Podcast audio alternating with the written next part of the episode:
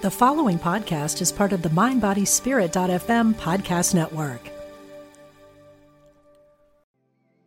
Want to fearlessly explore your creative spirit? Join artist Susie K. Edwards for Path of the Butterfly, a weekend workshop at Omega Institute's beautiful campus in Rhinebeck, New York, May 24 through 26. Experiment with a variety of art forms, engage in mindfulness, walking, and silent meditation, and discover a new and free flowing creative vision. This workshop is for beginners and professional artists. Learn more at eomega.org/slash thrive. This episode is brought to you by Visit Williamsburg. In Williamsburg, Virginia, there's never too much of a good thing. Whether you're a foodie, a golfer, a history buff, a shopaholic, an outdoor enthusiast, or a thrill seeker, you'll find what you came for here and more. So ask yourself, what is it you want? Discover Williamsburg and plan your trip at visitwilliamsburg.com.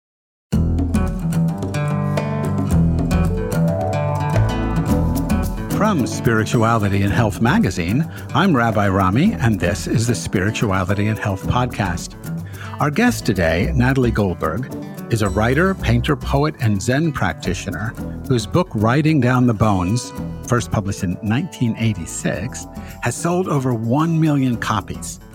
We last spoke with Natalie to discuss her book, Three Simple Lines A Writer's Pilgrimage in the Heart and Homeland of Haiku. Her new project, Writing Down the Bones deck, 60 cards to free the writer within, is a collection of writing topics. She prefers the word topics to prompts, and we'll find out why in a moment. Uh, but it's a collection of writing topics to trigger your writing. So it's a very practical tool. So, Natalie Goldberg, welcome back to the Spirituality and Health Podcast. Thank you so much. This is fun. Yes, I love talking with you. I am you know, I've read everything uh, that you have, I've, including the the your painting book, and so I, I am a big fan.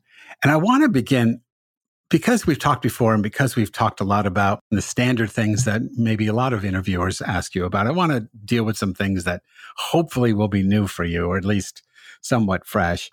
And I wanted to ask about the difference between being a writer and writing. So let me phrase it this way. I wanted to be a published writer, and that's what I mean by writer, published writer. I should have said it that way. I wanted to be a published writer since the seventh grade. Each week in English class, we're assigned a list of new vocabulary words and told to write a sentence for each one. I would spend hours honing my sentence, not to demonstrate my understanding of the word, but to demonstrate my mastery of the form of the sentence. I wanted to be this published writer, and writing was how I was going to do that. Reading your books on writing and the writing life, I get the sense that writing, the process itself, matters more to you than being a published writer. Is that fair? That's absolutely true. And writing is a dynamic practice that's alive. And being a writer is a noun and it's frozen. I actually know a lot of writers who've written books and it wasn't as pleasing as they thought it was. It was actually a little disappointing. And it's not under, it's sort of writing is the river under, that you just keep going back to it. When I finish one book, I usually go on to another one.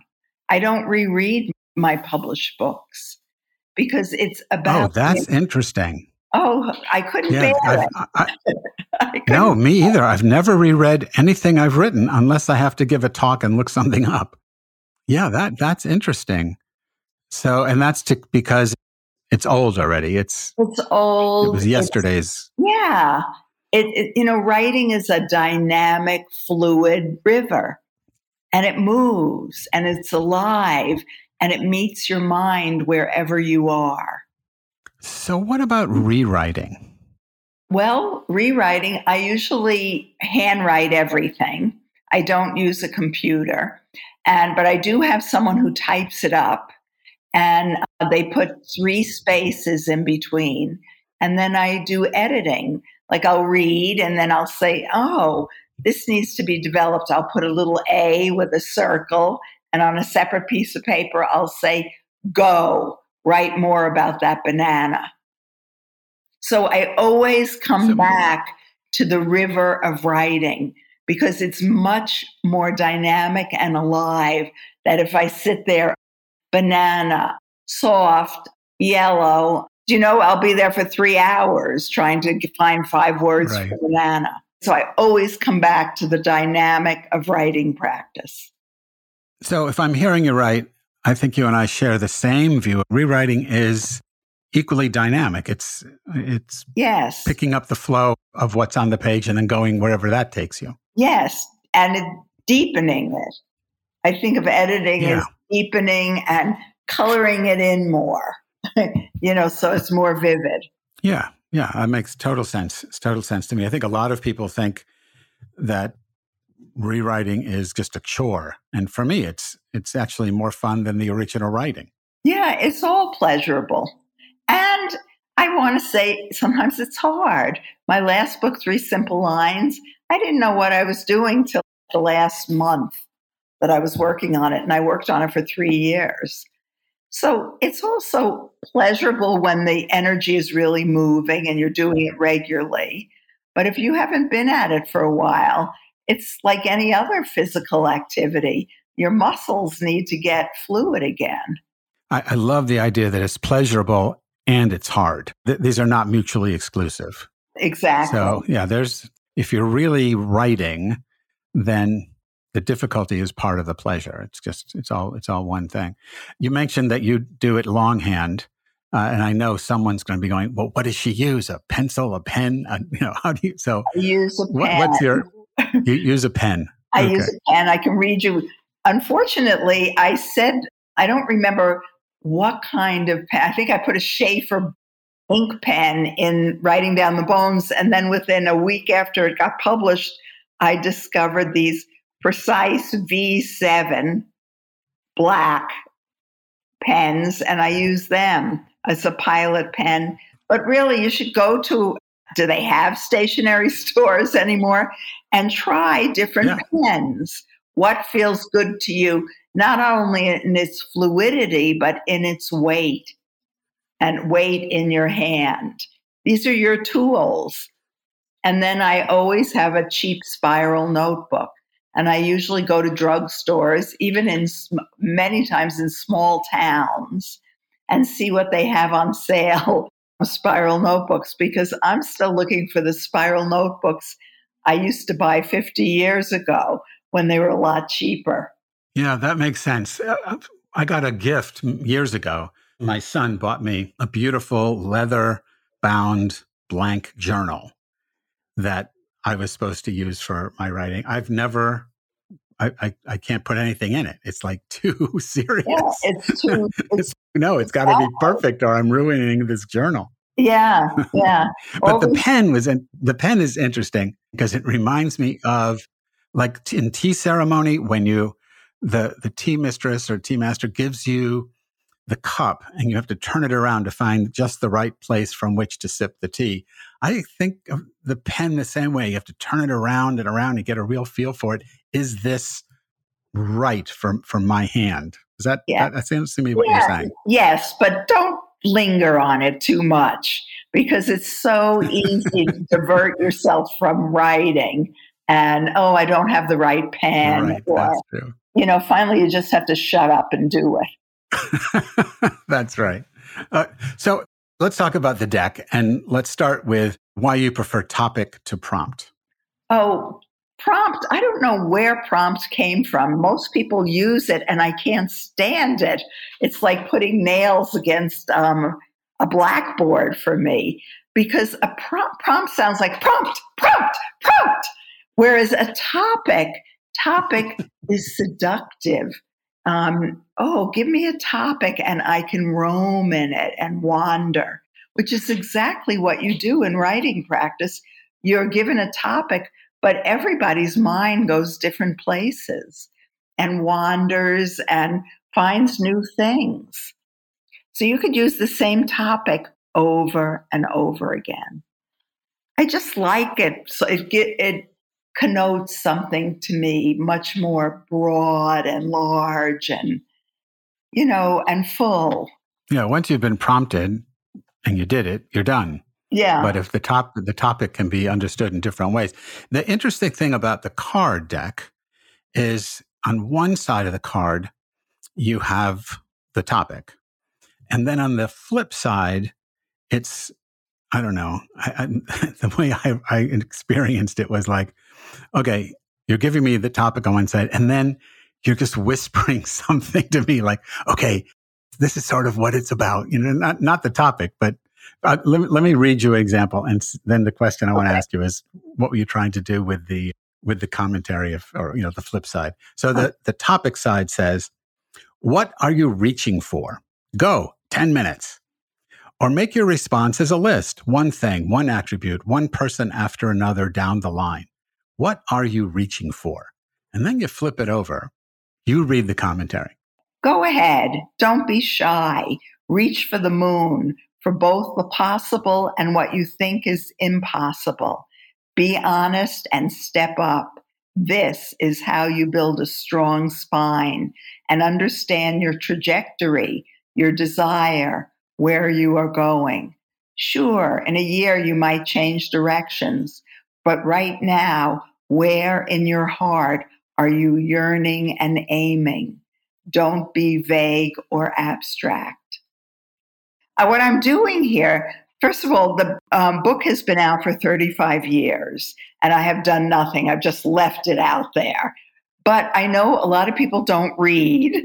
And also, I've been trying any angle I can to get people to write because it's so terrific.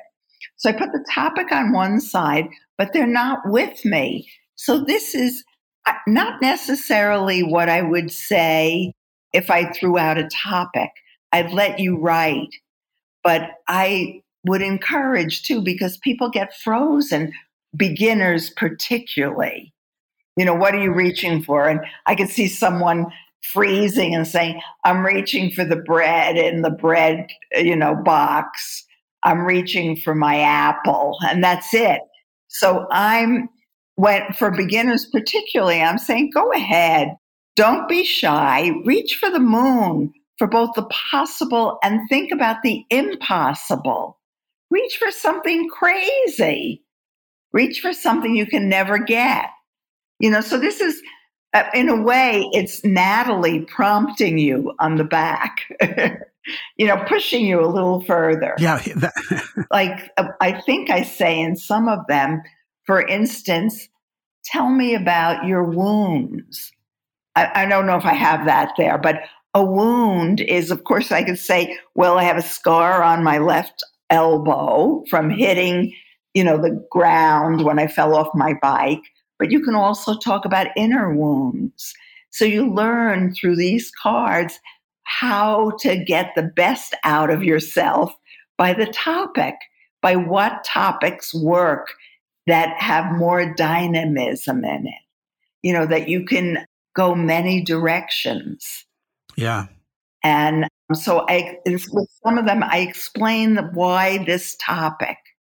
And so people get to understand because eventually to become a writer, you make up your own topics and you make up your own subjects that you want to write about. But this is kind of you're building your muscles and you're understanding why this topic. You know, when I was doing it myself, I felt, and when you read it, I think I felt it even more strongly that okay, on the on the uh, topic side, it's pretty straightforward. In this case, what are you reaching for? You know, go ten minutes.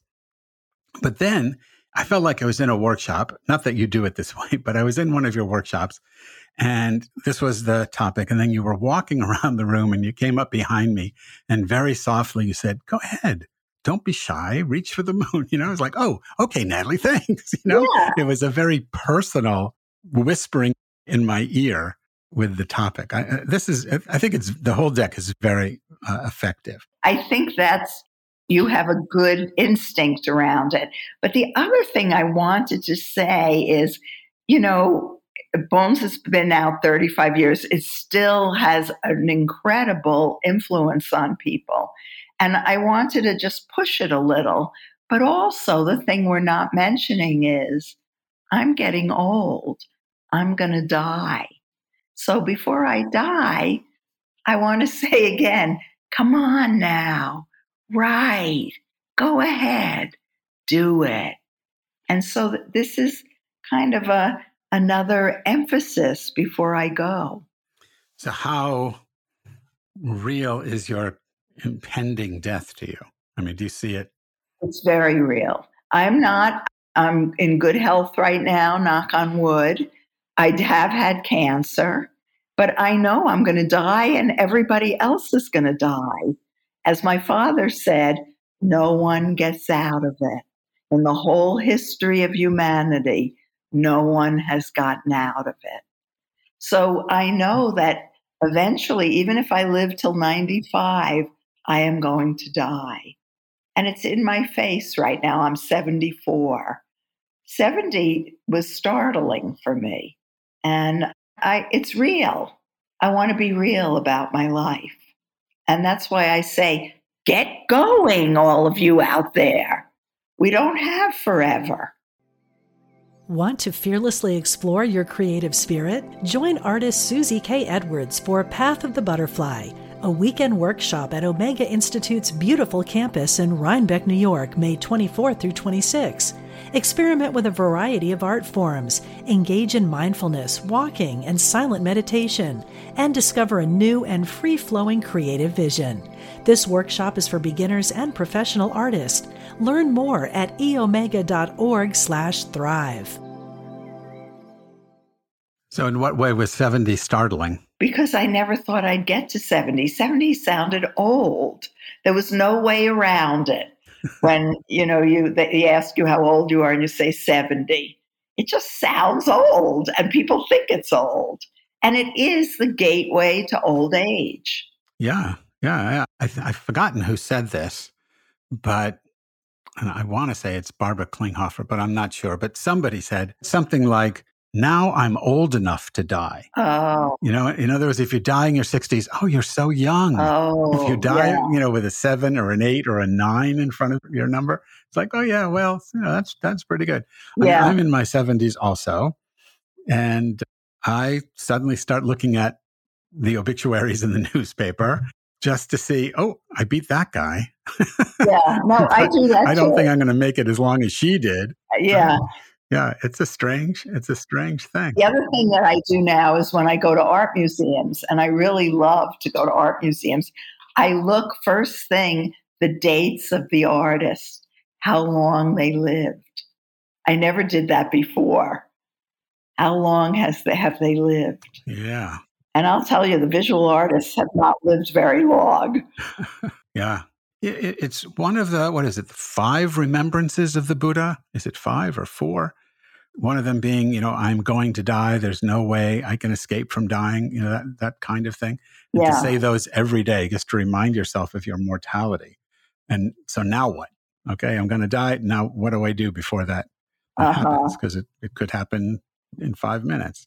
Yeah. So I want to talk to you about.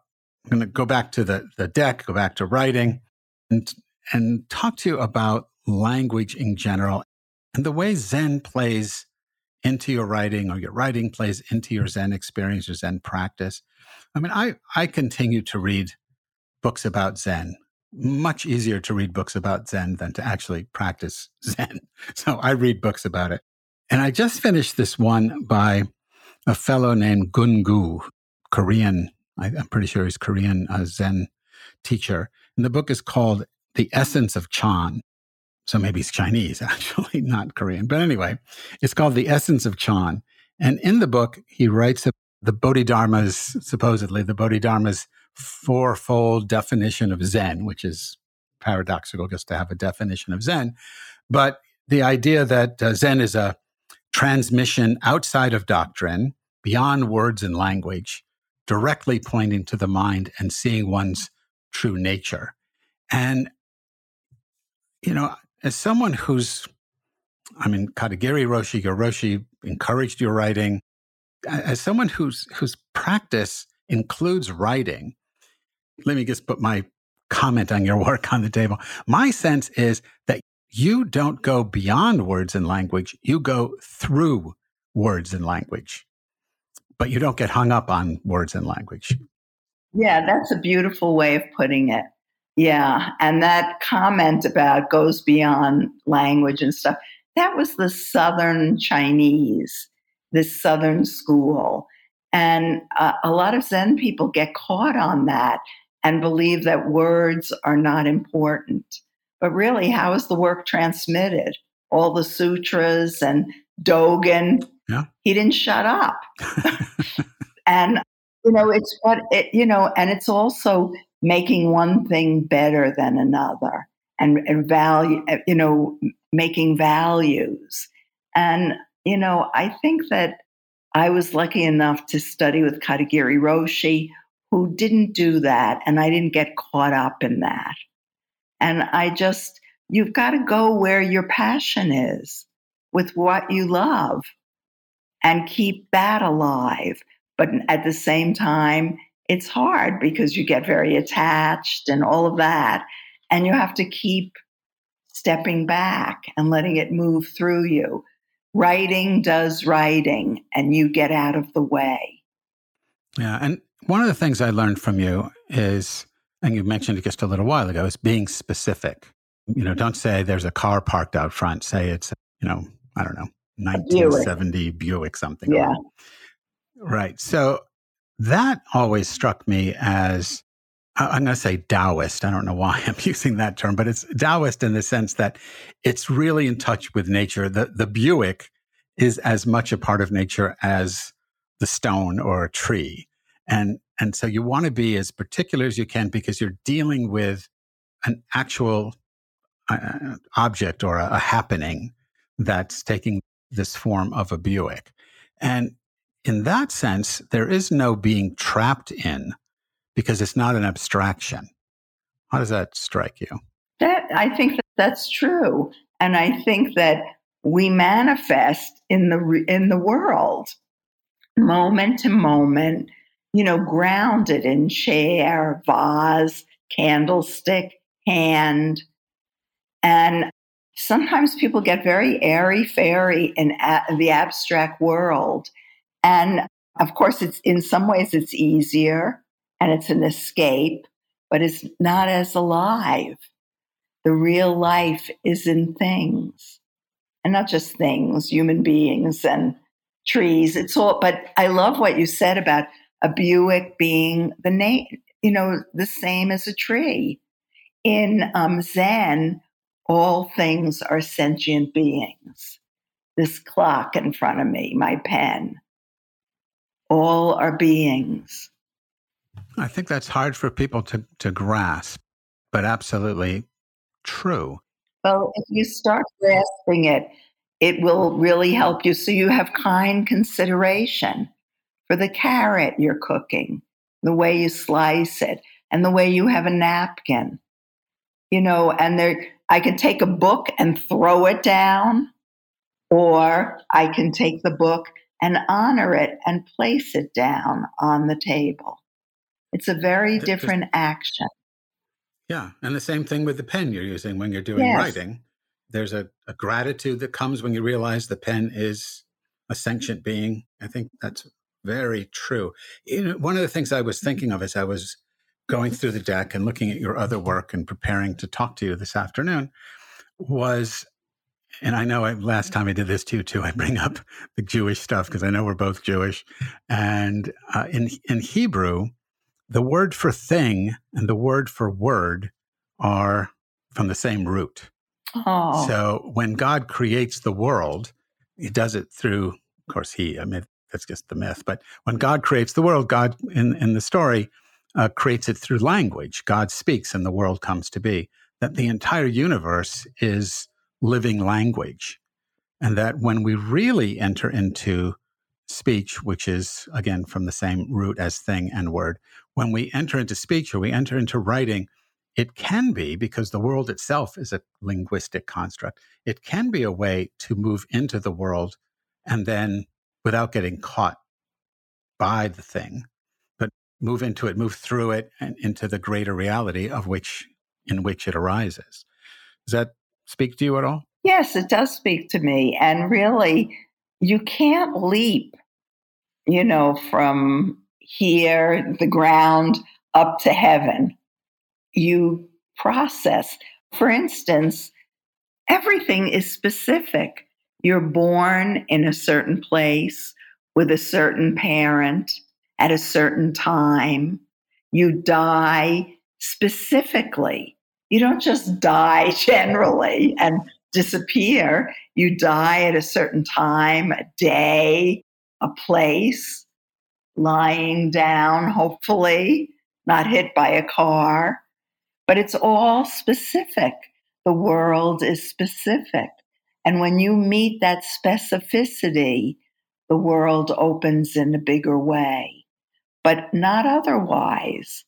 When I'm sitting zazen, which I'm actually doing six periods a day for the entire month of January, I am sitting still with my hands on my lap in a certain mudra.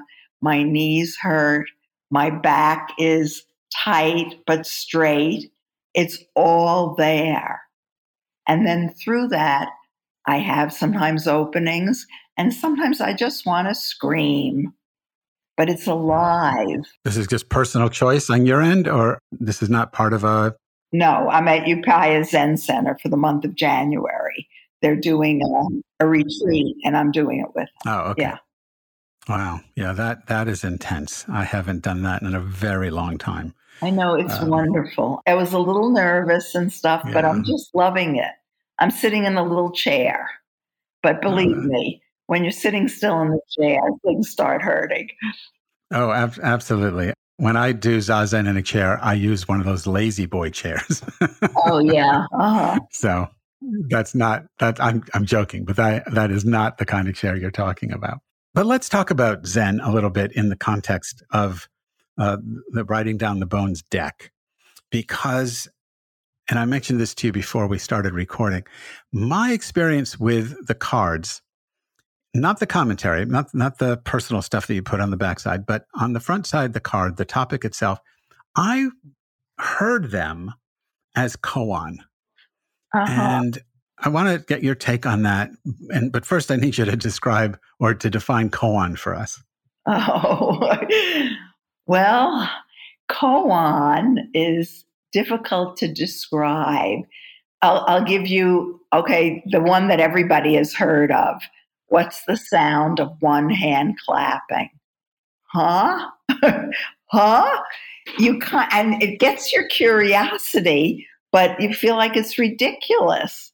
And it is ridiculous. It's not going to come out of the answer, is not going to come out of your logical mind. And mostly you demonstrate a koan.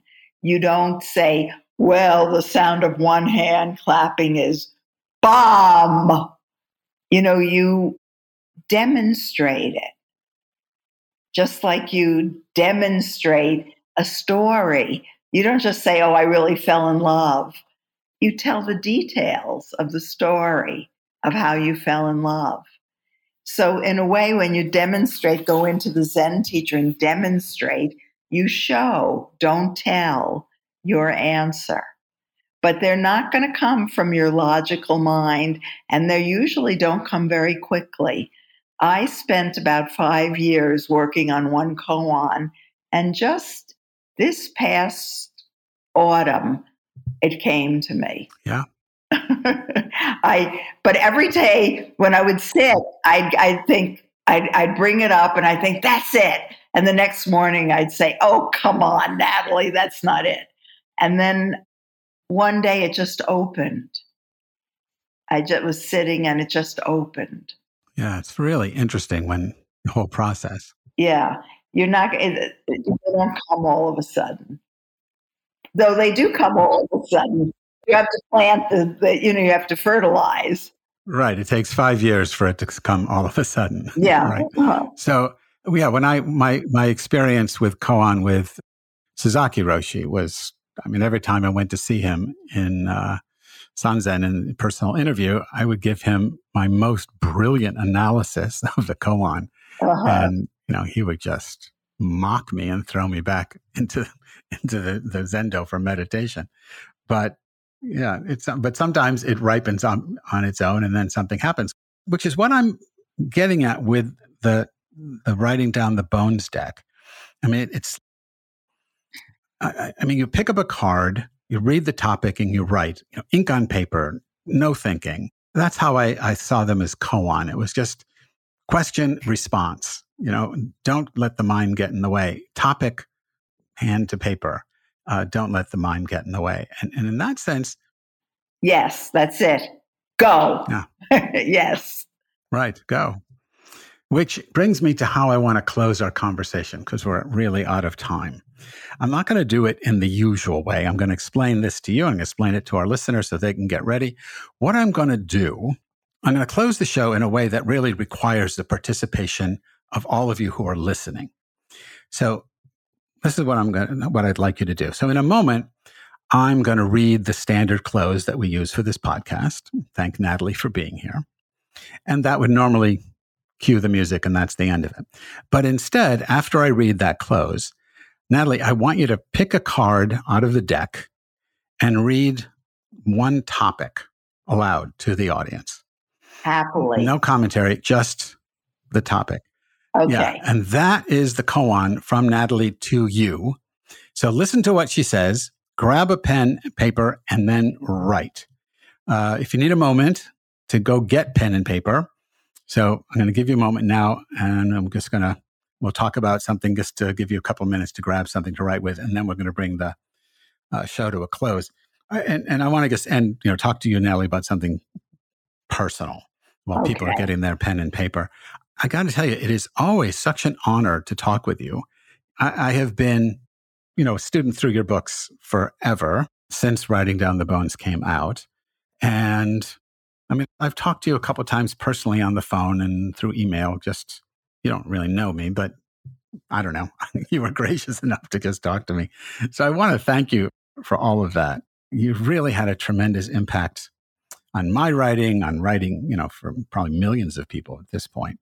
And especially the way you really encourage us to write true while avoiding the abstract. I, I just think your gifts to those of us who are putting pen to paper cannot be uh, really adequately expressed. I mean, it's just amazing stuff that you've done.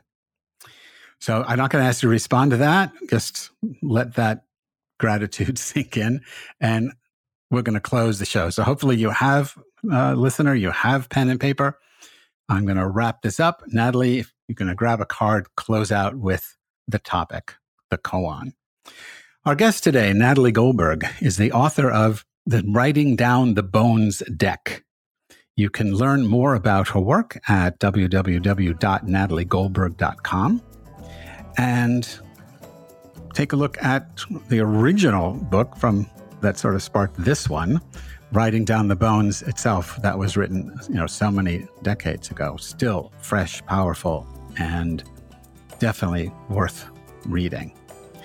Natalie Goldberg, thank you for talking with us on Spirituality and Health Podcast. Write a farewell letter.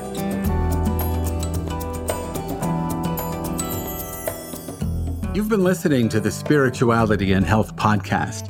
If you like this episode, please rate and review us in your favorite podcast app. If you enjoyed this episode, be sure to share us on social media and tag us at Spirit Health Mag. You can also follow me on the Spirituality and Health website, where I write a regular column called Roadside Musings. Don't forget to subscribe to the print magazine as well. The Spirituality and Health podcast is produced by Ezra Baker Trupiano, and our executive producer is Mallory Corbin. I'm Rabbi Rami. Thanks for listening.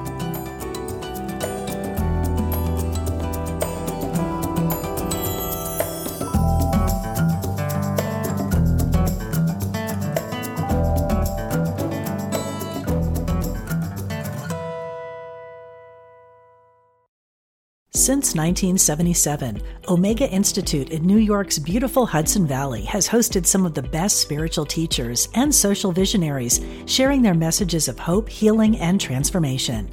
On the Dropping In podcast, hosted by Emmy Award winning producer Callie Alpert, you will enjoy in depth interviews and conversations with people like Pema Chodron, Jack Kornfield, Jon Kabat Zinn, and many others on the MindBodySpirit.fm podcast network. Also, check out the video series on Spotify.